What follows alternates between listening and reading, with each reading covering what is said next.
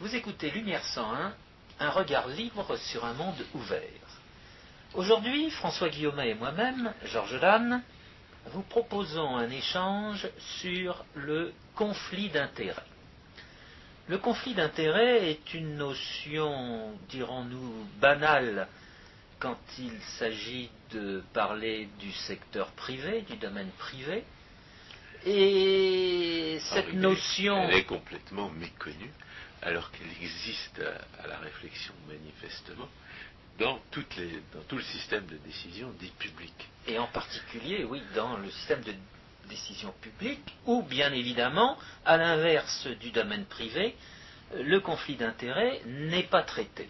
Alors, pour cette raison, nous allons envisager aujourd'hui les trois points suivants.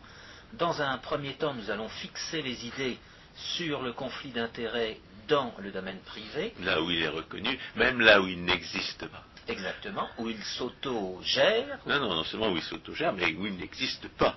Avons montré que, que la, la critique euh, du gauchiste euh, d'un certain nombre d'engagements euh, idéologiques n'a pas de fondement. Alors, Dans un deuxième temps, nous envisagerons le conflit d'intérêts dans le domaine public. Et dans un troisième temps, eh bien, nous verrons comment résoudre ou, ou tout au moins atténuer le conflit d'intérêts dans le domaine public. commençons par en parler, puisque euh, la, chose n'est pas, pas reconnue. Alors, euh, il s'agit en fait de développer euh, quelque chose qu'on a, a dont on a déjà parlé auparavant, qui est le problème de l'intérêt que les gens perçoivent à s'informer ou non, et l'intérêt que les gens ont, à, agir dans tel ou tel sens, étant donné les, conditions, les contraintes euh, réelles, euh, concrètes de leurs décisions. On a, parlé de ce qu'on pourrait- appeler la théorie de l'ignorance rationnelle, euh, d'abord appliquée à l'illusion fiscale, et ensuite incidemment qui, montre comment les- la plupart des gens, y compris ceux qui la font, ne connaissent pas les effets réels de la, politique économique et sociale. Et ensuite, euh, au, passage, on a parlé de la, main invisible, c'est-à-dire de tous les, tous les phénomènes, et notamment tous les avantages que l'on doit au marché, comme par exemple la, mutualisation de, l'incertitude, la mise en commun de l'incertitude face à la disponibilité euh, globale de, certaines, ressources, disons, substituables entre elles. Et puis, euh, maintenant, on, peut parler des, circonstances dans lesquelles les gens euh, se sont engagés à faire une certaine chose, alors que, par ailleurs, leur intérêt, ce serait d'en- faire une autre qui pourrait aller à l'encontre de la première. Et cette, notion de conflit d'intérêt, elle, est bien développée dans le, discours sur les entreprises privées, ne serait-ce que parce que euh, eh les gens sont suffisamment responsables pour se rendre compte, lorsque le conflit d'intérêt conduit les gens à faire des bêtises, que ces bêtises auraient pu être évitées si les gens n'avaient pas été placés euh, face à des dilemmes qui les obligeaient à choisir entre des intérêts contradictoires qui n'auraient pas dû, pas dû l'être. Alors on a des exemples nombreux. Il y a euh, quelques années, euh, au moment du, de l'éclatement de la bulle dite spéculative en relation avec les nouvelles technologies d'information et de communication, euh, ce sont les scandales Enron, euh, WorldCom ou plus simplement euh, Andersen. Ah ben, justement, Wendersen, à ma connaissance, était censé vérifier les comptes d'un certain nombre d'entre de grandes entreprises, mais malheureusement, c'était ce- cabinet de- d'expertise comptable était en, même temps des, activités de conseil qui lui rapportaient et d'activités de conseil auprès des entreprises qu'il était censé vérifier. Le résultat, bien entendu, c'est qu'il n'a pas, euh, il n'a pas osé euh, dire sur la situation financière des entreprises en question et sur les, risques excessifs qu'elles avaient pris et, éventuellement même les libertés avec une, avec une comptabilité euh, euh, disons, raisonnable et sincère qu'elle s'était donnée, euh, eh bien, l'entre- le- le- l'entreprise a certifié des comptes qui ne méritaient pas d'être ne ne méritait pas véritablement de l'être. Et, Arthur Anderson a coulé. Et avec, et avec, euh, et avec la, la firme, tous les, euh, tous les malheureux euh, experts, tous les, tous les, toutes les, les- tous les intellectuels euh, euh, de- formés à, la gestion la plus, plus avancée, qui avaient misé leur carrière dessus. Donc, euh, une, une de- une- une des manières dont le conflit d'intérêts se révèle, c'est le scandale. Et, euh, mais il est évident que des personnes responsables, au moment de confier euh, à des tiers le, soin de, gérer leurs intérêts, euh, sont forcément amenés à se demander dans quelle mesure euh, ils, vont, s'acquitter de leurs tâches conformément à, euh, leurs engagements. C'est ce que les théoriciens de l'économie appellent le problème de l'agence. Et, ce que les économistes mathématiciens, d'une manière euh, que, nous, nous jugerons contestable, appelleront le problème de l'asymétrie de l'information. Et que Bastia, en 1850, appelait beaucoup plus simplement le déplacement de la responsabilité. Cela étant, il y a un scandale qui est beaucoup plus proche euh, de nous que ceux des- de l'année 2001, eh bien, c'est euh, le scandale de la Société Générale. Voilà. Avec, euh, exemple. avec le, disons, le dernier exemple provisoirement, avec le dénommé Kerviel, qui se trouve avoir été euh, contrôleur d'une fonction qu'il allait occuper par la suite. C'est-à-dire qu'il connaissait tous les moyens d'échapper euh, ou de se soustraire indéfiniment au contrôle. C'est-à-dire de devenir incontrôlable.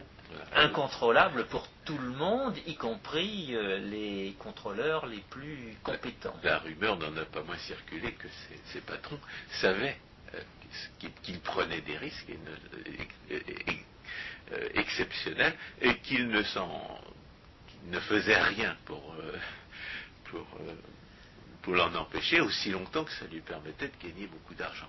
Mais il semble tout de même qu'ils admettaient qu'il était contrôlé. Oui, Or, on peut se demander s'il était Eh, mais justement, dans cette situation de conflit, de conflit d'intérêt, est-ce que je le contrôle au risque de lui faire, euh, de- au risque de l'empêcher de gagner de l'argent, ou est-ce que je le laisse faire au risque de tout perdre? Eh bien, on voit bien le, le- le conflit d'intérêt, le dilemme auquel les, les- les- les gens, étaient- les dirigeants de l'entreprise étaient, étaient- étaient confrontés. Alors, ce, ce genre de problème, en, en principe, le contrat est. Et il y a des usages aussi, euh, pour, parler comme Hayek dans les entreprises, il y a des choses qui ne se font pas. Lorsqu'on a, euh, notamment, il n'est pas, pas d'usage que des personnes appartenant à la même famille euh, participent trop étroitement à la prise de décision dans, dans des entreprises. Car ils ont des intérêts communs qui sont étrangers bien commun de l'en- de- de l'entreprise. Et, en, réalité, toute, toute existence d'intérêts communs qui ne serait pas, qui serait ou qui ne serait pas révélée, mais qui, euh, qui, pourrait tenter les gens, qui pourrait tenter les gens concernés de ne pas servir le, le- le- but au, nom duquel on les a embauchés, mais, mais de, servir des, intérêts différents, de toutes, de tout- toutes, ces, tout- toutes ces situations, en principe, euh, elles font l'objet d'une culture d'entreprise, d'une tradition euh, juridique, et aussi, euh, à l'issue des, scandales qui se sont qui, ont malgré tout éclaté, qui malgré cette, tradition-là euh, éclatent périodiquement, de législation euh, répressive, et y compris pénale, qui sont censées, du moins prétendument, euh, empêcher les, conflits en, question d'apparaître. Alors, il y a des, obligations de contrôle, il y a aussi des interdictions de- de- d'exercer simultanément certaines fonctions. Il y a, euh, des, qualifications pénales comme euh, le, très, classique abus de biens sociaux qui, sont, qui censés empêcher les, gestionnaires de, de, servir d'autres intérêts que ceux pour lesquels on les a embauchés. Oui, mais ce qui se passe, c'est aussi que dans leur expérience euh, quotidienne, euh, les personnes en question peuvent découvrir de nouveaux intérêts, peuvent, peuvent cerner de nouveaux intérêts et à ce moment-là être euh, dans, dans, le dilemme qui va les amener, le cas échéant, à ces abus de biens sociaux. Alors à cet égard, il faut, il faut quand même rappeler euh, qu'il y a des conflits d'intérêts, que, dénonce le discours politique et, le discours idéologique de la gauche et qui en réalité n'existe pas. J'en ai, fait la remarque quand j'ai vu une espèce de, marxiste qui ne se reconnaissait pas comme communiste, qui accusait les, euh, critiques du réchauffisme, ceux qui ne croient pas que l'atmosphère se réchauffe qui sont persuadés que l'activité industrielle n'y est pour rien, d'être payés par le payés par les, par les, sociétés pétrolières. Et quand si vous faites une recherche sur Internet euh, à, propos des critiques du réchauffisme, vous voyez toujours en, bonne position, et souvent même la première, des sites qui font profession de, démasquer les liens des critiques du réchauffisme avec diverses sociétés pétrolières euh, ou, charbonnières euh, américaines et autres. Et, et, à la réflexion, quand on, euh, quand on, pense, quand on, examine la réalité des intérêts des capitalistes, que le discours marxiste accuse d'être aveuglés par leur intérêt de classe et de ne, pouvoir tenir qu'un discours euh, pro-capitaliste et antisocialiste, on se rend compte que, logiquement, eh bien, ce n'est pas le cas. Le capitaliste, le propriétaire d'une entreprise, et a fortiori, quand il est actionnaire d'une grande société euh, en présence d'un marché financier qui fonctionne bien, eh bien le capitaliste n'a pas, d'intérêt déterminé en tant que tel. Son intérêt n'est pas déterminé par, par, son engagement financier. Et la première raison pour laquelle son intérêt euh, euh, à, penser ou à dire ceci ou cela n'est pas déterminé par ses, euh, par ses placements financiers, c'est qu'il peut se retirer.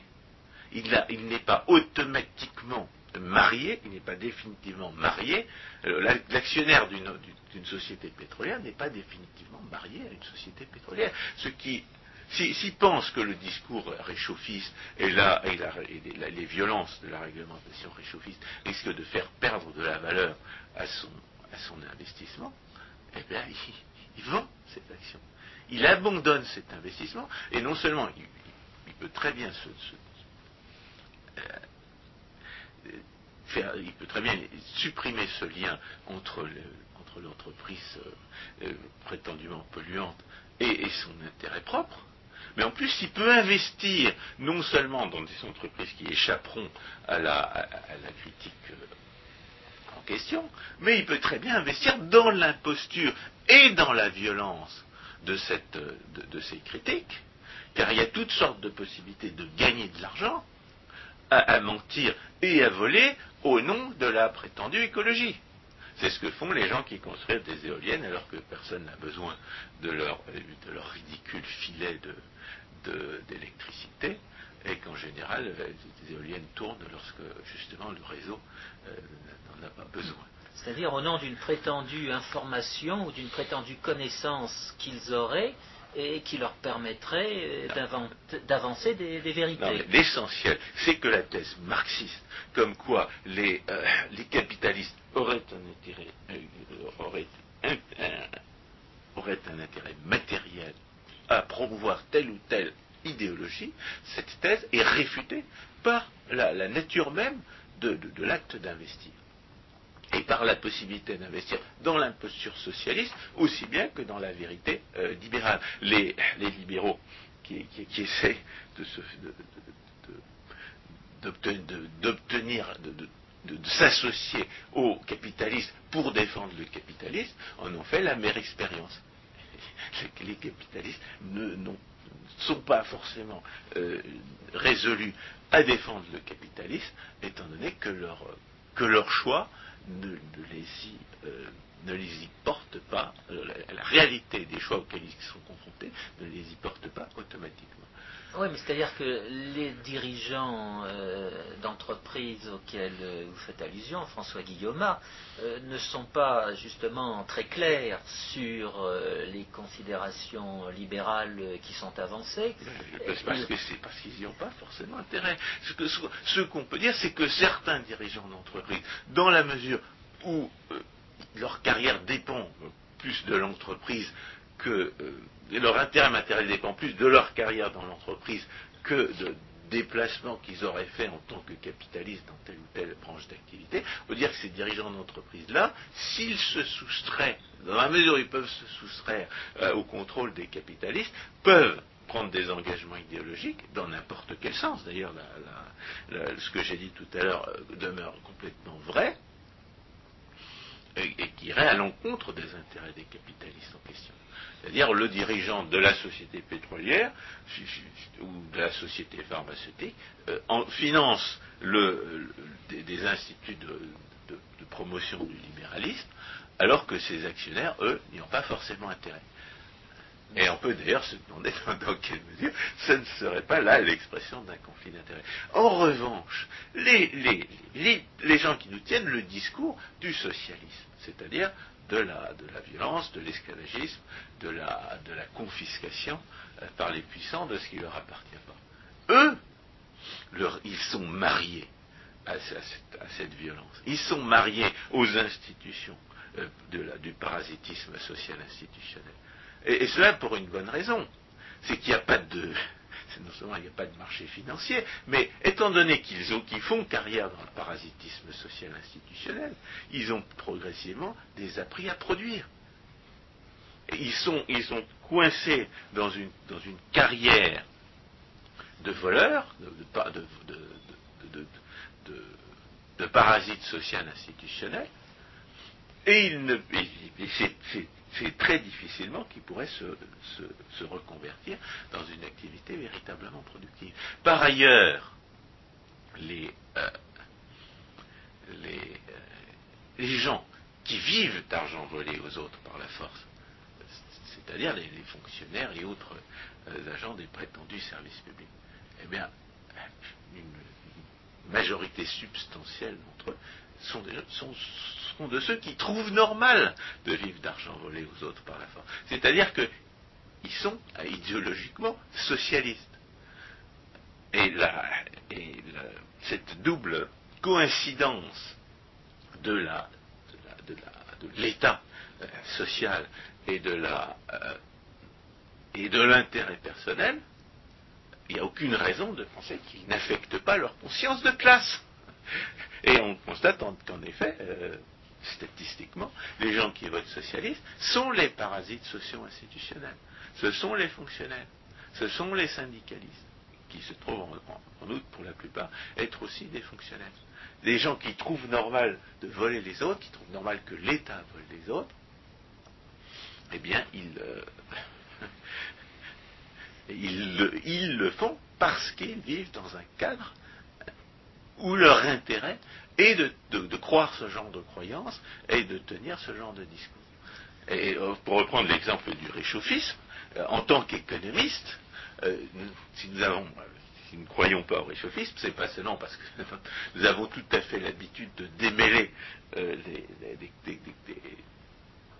explications causales concurrentes dans, des, phénomènes apparemment complexes, et que première sirène d'alarme se déclenche avec vigueur lorsqu'on entend des gens qui ne commencent pas par nous dire il est évident que la plus grande partie des changements climatiques jusqu'à présent était d'origine naturelle, puisqu'il y a 15 000 ans, l'Europe était couverte d'un immense glacier et que ce glacier a disparu quand on entend des gens qui nous, expliquent que l'activité humaine est la seule cause possible des changements climatiques, on sait qu'on a affaire à des charlatans. Mais par ailleurs, quand on sait qui nous tient ce genre de discours Des parasites socio-institutionnels, d'organisations internationales qui non seulement ont intérêt à développer leur pouvoir, mais qui ont encore moins de comptes à rendre euh, aux populations sur le dos desquelles elles vivent que les, élus euh, des, États nationaux. Quand on voit que ce discours nous est tenu par des gens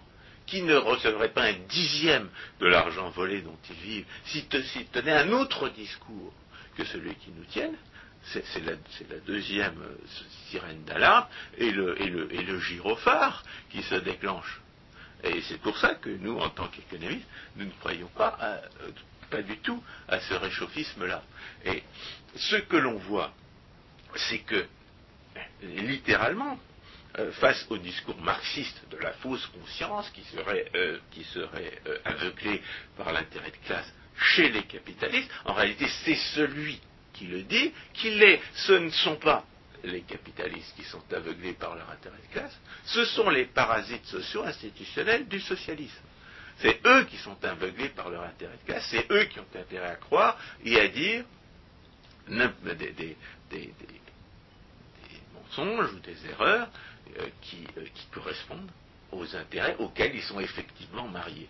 Et c'est ce qui va amener... Et, c'est ce, qui est caractéristique, c'est qu'on accuse les capitalistes, c'est qu'on voit un conflit d'intérêts dans l'activité privée, alors qu'il manifeste que ce conflit d'intérêts, c'est surtout dans l'activité euh, parasitaire, qui est, euh, institutionnelle, qu'il se trouve, c'est-à-dire dans l'activité dite publique.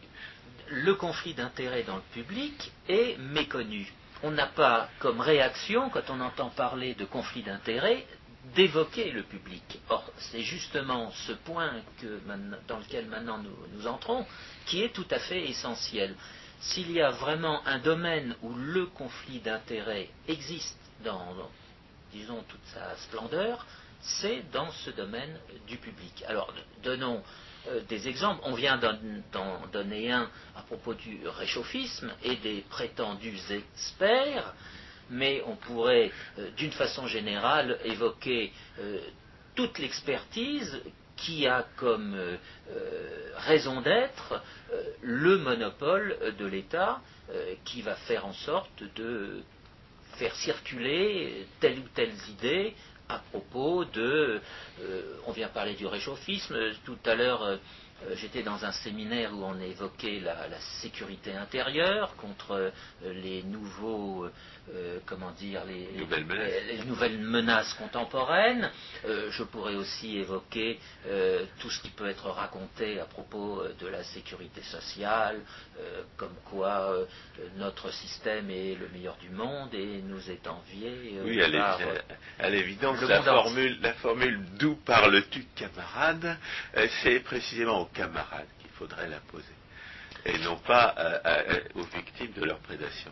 Alors, dans ce domaine, il y a quand même un, point, un, exemple sur lequel il faut rester un instant, euh, c'est le problème posé par le vote des lois de finances, le problème posé par le vote du budget de l'État par des fonctionnaires.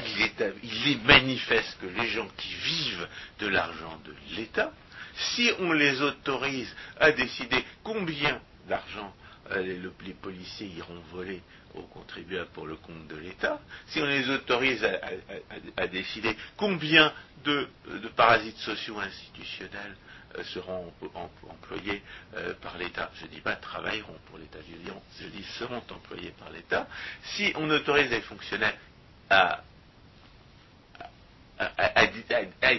contrôler eux-mêmes quelle est, l'active, dans quelle mesure les, fonctionnaires ont servi le, public dont ils sont euh, censément les serviteurs, eh il est évident qu'ils sont confrontés à un conflit d'intérêts. Leur intérêt en tant que fonctionnaire, c'est d'avoir le plus de, recevoir le plus d'argent volé possible et d'avoir le plus de parasites socio-institutionnels euh, à leur service que possible.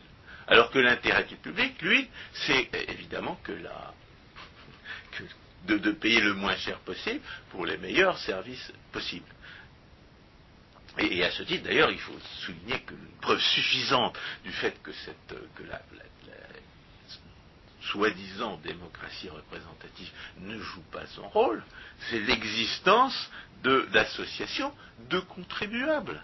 Pourquoi est-ce que les contribuables associés existent Parce que le Parlement ne fait pas son travail. Pourquoi est-ce qu'il y a des associations de contribuables Alors que, la, prétendue démocratie représentative est là pour assurer le contrôle des citoyens sur les hommes de l'État. Or là, ce que nous avons, ce n'est pas du tout une véritable démocratie. C'est une pseudo-démocratie socialiste où les contrôlés euh, supposés sont en réalité les contrôleurs principaux. C'est-à-dire que le,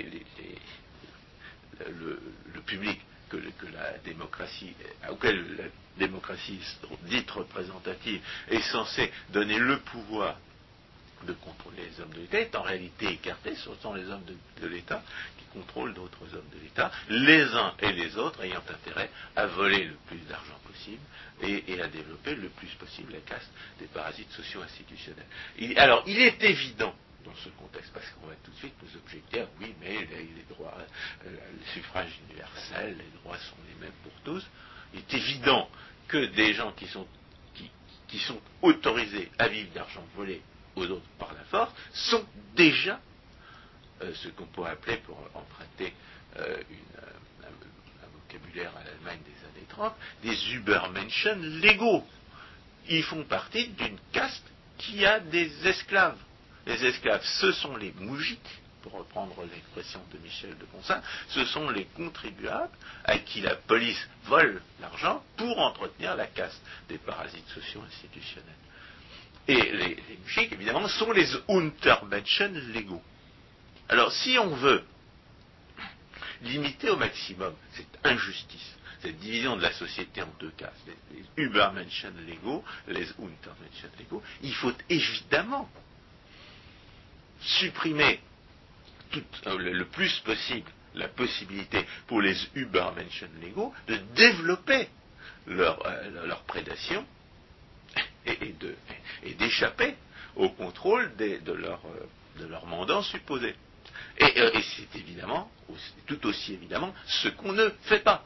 On ne, c'est la grande, l'immense euh, échec de la tradition démocratique depuis les Grecs, c'est de ne pas tenir compte du fait que les gens qui vivent de l'argent de l'État ne devraient pas pouvoir participer à la détermination de l'impôt ils ne devraient pas pouvoir décider combien d'impôts les contribuables vont payer.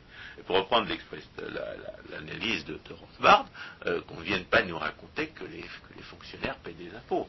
Les fonctionnaires font semblant de payer des impôts. Les impôts, ils en vivent. Ils sont les receleurs de l'impôt. Ils ne sont pas les payeurs de l'impôt. Euh, on pourrait très bien imaginer une situation qui serait probablement encore pire que, ce qui existe aujourd'hui, parce qu'au moins ils ont l'impression de payer des impôts, même si c'est un mensonge, même si c'est une fiction. On pourrait tout à fait imaginer que les hommes de, que, les, gens qui volent l'argent pour leur, compte distribuent aux fonctionnaires euh, une, rémunération nette qui, euh, correspondrait à, un revenu après impôt, euh, sans, sans qu'ils reçoivent euh, ce qui est nécessaire pour faire semblant de les payer. Alors, à ce propos, il y a une précision à, apporter qui est tout à fait importante et je me permets de l'apporter parce que je me rends compte que beaucoup de gens euh, ne la connaissent pas. Il convient de distinguer le budget de l'État des dépenses et recettes de l'organisation de la sécurité sociale. Beaucoup de gens pensent que l'organisation de la sécurité sociale est partie intégrante de l'État. En aucune façon. Autrement dit. Ils, font quand même appel aux mêmes euh, policiers pour voler l'argent. Certes, mais euh, du point de vue justement euh, des recettes qui vont être votées par le Parlement, dans ces recettes n'entrent pas en ligne de compte les taux de cotisation et les assiettes sur lesquelles vont être prises les cotisations de sécurité sociale. Autrement dit, en matière, de cotisation de sécurité sociale, la décision est prise sans vote par le ministre. Dans d'autres Par termes, le- on ne fait même pas semblant de consulter les gens. Quant au- il, y a eu, il y avait eu des, dans- naguère, et il y a même, il y a même peut-être euh, en dehors de, de- de toute mémoire humaine, il y a eu des élections à la sécurité sociale, et puis on a, on a cessé de faire semblant à cet égard. Mais c'était des élections pour euh, nommer des administrateurs qui, de fait, n'avaient aucune, euh, euh, comment dire, position opérationnelle pour changer, les, par exemple, les, taux de cotisation ou les assiettes. Voilà, donc, donc la, première chose à faire pour résoudre le problème du conflit d'intérêts, c'est de rétablir le, les, les ins- les institutions qui existent déjà sous forme résiduelle ou sous forme, forme encore euh, subsistante euh, pour euh, limiter le- le- les abus de pouvoir qui, naissent du conflit d'intérêts entre les, parasites socio-institutionnels, des hommes de l'État, et le, but ostensible et prétendu pour lequel on les aurait, on est censé les avoir embauchés. Alors, y a- donc, la première, proposition qu'il faut faire pour mettre fin à ce conflit d'intérêts, après avoir commencé par le nommer, euh, l'avoir désigné, l'avoir dénoncé, l'avoir décrit, c'est de développer les institutions existantes. On peut faire la remarque, par exemple, que les fonctionnaires dans tous les pays démocratiques, ce qui prouve que la France n'en est pas un, sont inéligibles. Le fonctionnaire est obligé de, démissionner de la fonction publique, euh, soit après avoir été élu, soit pour pouvoir seulement se présenter aux élections. Il est évident que euh, non seulement il faudrait qu'un fonctionnaire soit inéligible, euh, mais qu'en en outre, il faudrait développer cette, euh, euh, incapacité juridique. Il faudrait dire qu'on ne pourrait se présenter aux élections que si on a démissionné euh, il y a un certain nombre de, mois ou d'années, par exemple. Par ailleurs, il n'y a aucune raison de euh, euh, aucune raison de limiter cette incapacité juridique à la seule éligibilité. Il ne faut pas oublier le précédent de la Troisième République qui interdisait euh, aux militaires de voter.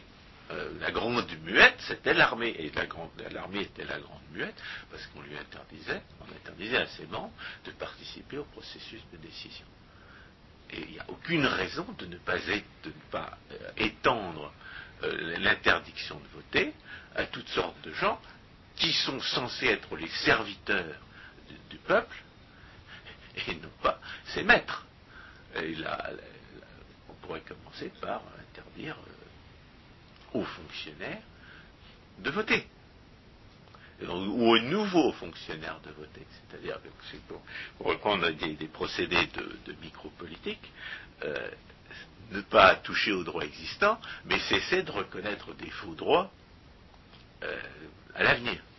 On pourrait donc parfaitement imaginer qu'à l'avenir, non seulement les, nouveaux fonctionnaires ne soient pas, éligibles, mais qu'ils perdent euh, tout ou partie de leurs de leurs prétendus droits civiques. Ou que, leur, Et que qu'on vienne l'État leur rachète et euh, encore une fois, qu'on ne vienne pas me raconter que ça ferait des, des- des citoyens de deuxième, de deuxième ordre. Quand on est un parasite social institutionnel, quand on vit par la force sur le dos des autres, on fait pas partie de la caste des maîtres, on a des esclaves, et si on veut que la démocratie ait un sens, c'est précisément ce genre de, de- ce, ce genre de privilège qu'il faut, euh, qu'il faut limiter au maximum.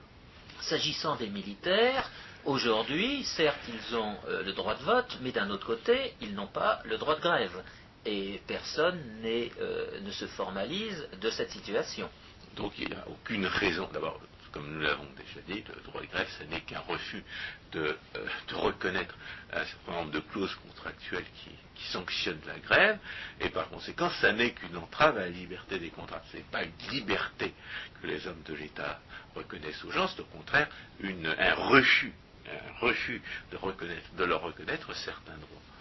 Et euh, en ce qui concerne les fonctionnaires, la tradition c'était qu'ils n'avaient pas le droit de, grève, et euh, ce sont les communistes et, autres, euh, fanatiques de l'esclavagisme, absurdisme socialiste, qui ont, qui ont prétendu instituer un prétendu droit de grève pour les fonctionnaires. Avec pour résultat, bien entendu, qu'étant donné qu'ils sont par ailleurs protégés contre les conséquences de leurs actes par la violence de l'impôt et du monopole, ce sont, eux qui aujourd'hui font le grève le plus souvent parce qu'ils peuvent prendre en otage toute la population asservie au prétendu service public. Et, à cet égard, il faut, euh,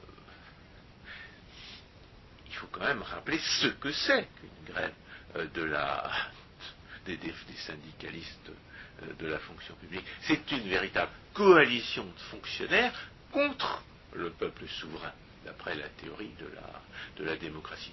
Alors moi j'avais dit, le peuple souverain, c'est une expression que je, que je trouve en lisant les, sites euh, suisses ou en écoutant la radio suisse, mais euh, elle, est plus tellement, elle a plus tellement euh, cours aujourd'hui en France et ça n'est pas un hasard.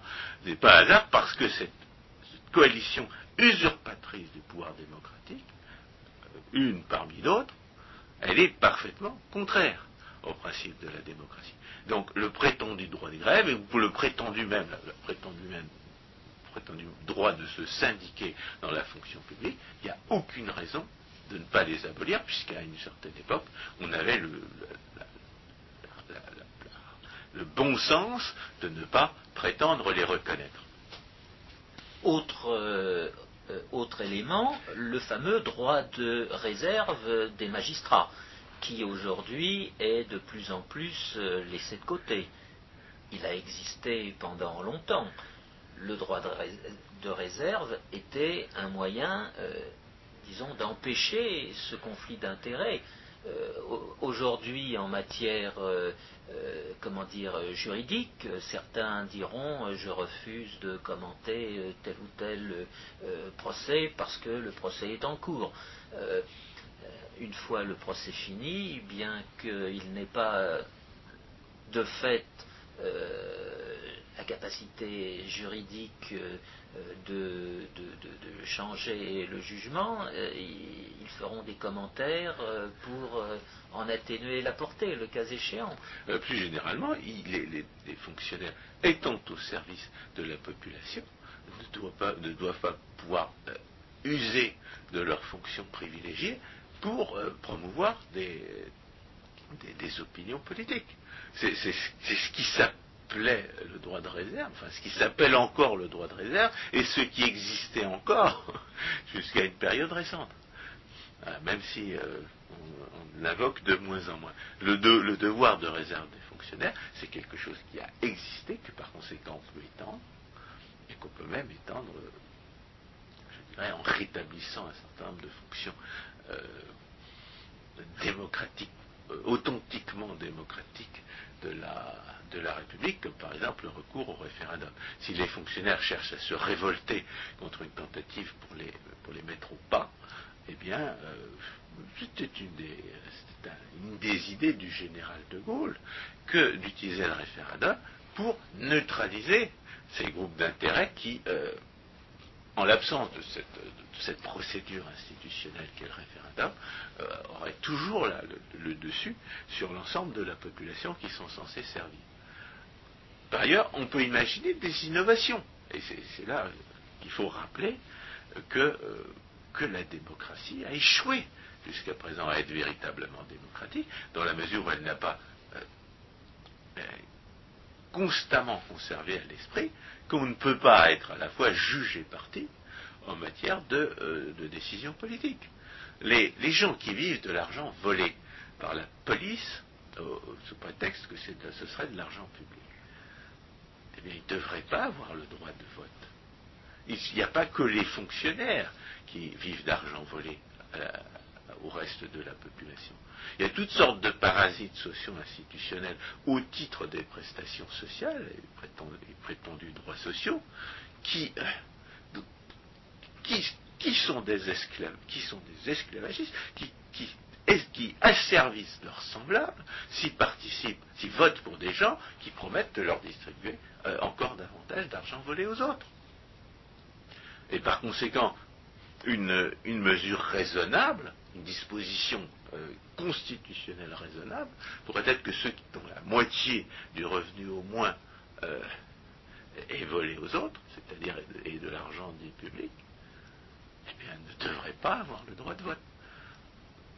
Car euh, ça, en ferait les maîtres esclavagistes de leurs semblables, des, vrais, citoyens, ceux qui, ceux qui, eux, ne sont pas des, des légaux.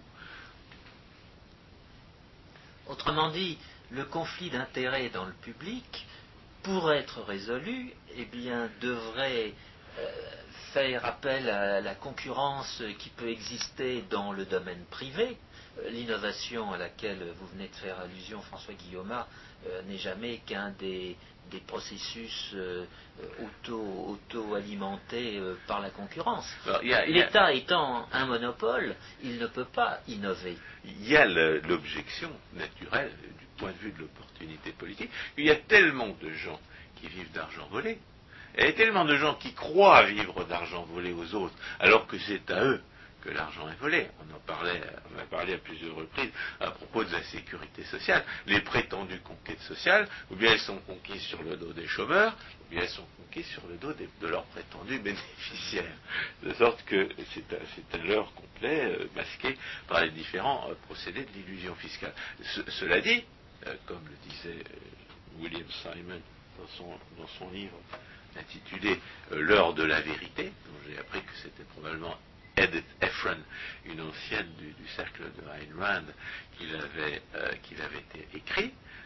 Tout le monde est à la fois euh, dépouillé et subventionné euh, de manière totalement aléatoire par la redistribution politique, et, sans aucun profit pour personne. L'inconvénient du point de vue de, l'élimination du conflit d'intérêts, c'est que, beaucoup de gens croient bénéficier de la redistribution politique. Ils croient qu'on les privera de du droit de vote pour, cette raison. Et par conséquent, ils s'opposeront à la, suppression du droit de vote pour les parasites sociaux institutionnels. Alors, une, solution, bien entendu, c'est la privatisation. C'est la suppression et, la suppression des, subventions, la suppression simultanée des subventions et des impôts c'est pour ça que j'évoquais euh, la concurrence. Je pense qu'avant avant, d'envisager la privatisation, euh, il faut mettre en, route euh, la concurrence, c'est-à-dire tout simplement la liberté, que les gens puissent s'adresser ici ou là, plutôt que nécessairement à tel service public. malheureusement, en France, on fait comme si on n'avait aucune expérience de ces questions-là, mais ça fait quand même 25 ans, un quart de siècle, qu'on sait euh, faire, ces choses-là. C'est-à-dire qu'on sait euh, faire le compte, on sait retourner les mécanismes de l'illusion fiscale en faveur de la liberté. Ça s'appelle la micropolitique. C'est un terme qui a été inventé par Madsen Pirit, qui en, est, qui était le, pionnier. Dans le cadre de l'Institute of Economic Affairs Non, c'est l'Institut Adam Smith. Ah. Euh, mais dont s'est servi Margaret Thatcher pendant, pendant ses nombreux mandats. Un, bon exemple de cette micropolitique, qu'on pourrait, éventuellement développer plus avant, c'est euh, retourner le mécanisme de la, de, la, violence différée. La violence différée, ça consiste à voler demain l'argent qu'on distribue, que les, hommes de l'État distribuent aujourd'hui. Les gens ne comprennent pas qu'on va, les voler, qu'on va leur voler demain l'argent qu'on leur, aujourd'hui. C'est ce qu'on appelle, euh, c'est d'ailleurs le prototype de l'illusion fiscale. Eh bien, la, privatisation retourne ce mécanisme en distribuant aujourd'hui euh, des richesses que les hommes de l'État et, la police qui leur exécutant dans tous les cas pour voler les autres, ont volé hier, distribuer aujourd'hui des richesses que les hommes de l'État ont volées hier. C'est une manière de faire croire, à la limite, euh, qui a, plus de richesse qu'il y en a en réalité, et, en, enrôlant cette illusion, euh, cette, fausse perception, cette perception illusoire, au service de la liberté. Alors, à, cet égard, la, privatisation euh, formelle on, sait très bien que c'est une, ce n'est pas l'essentiel. L'essentiel, c'est la liberté du choix. C'est pour ça que quand on parle de privatisation en tant qu'économiste, on sous-entend toujours privatisation des décisions.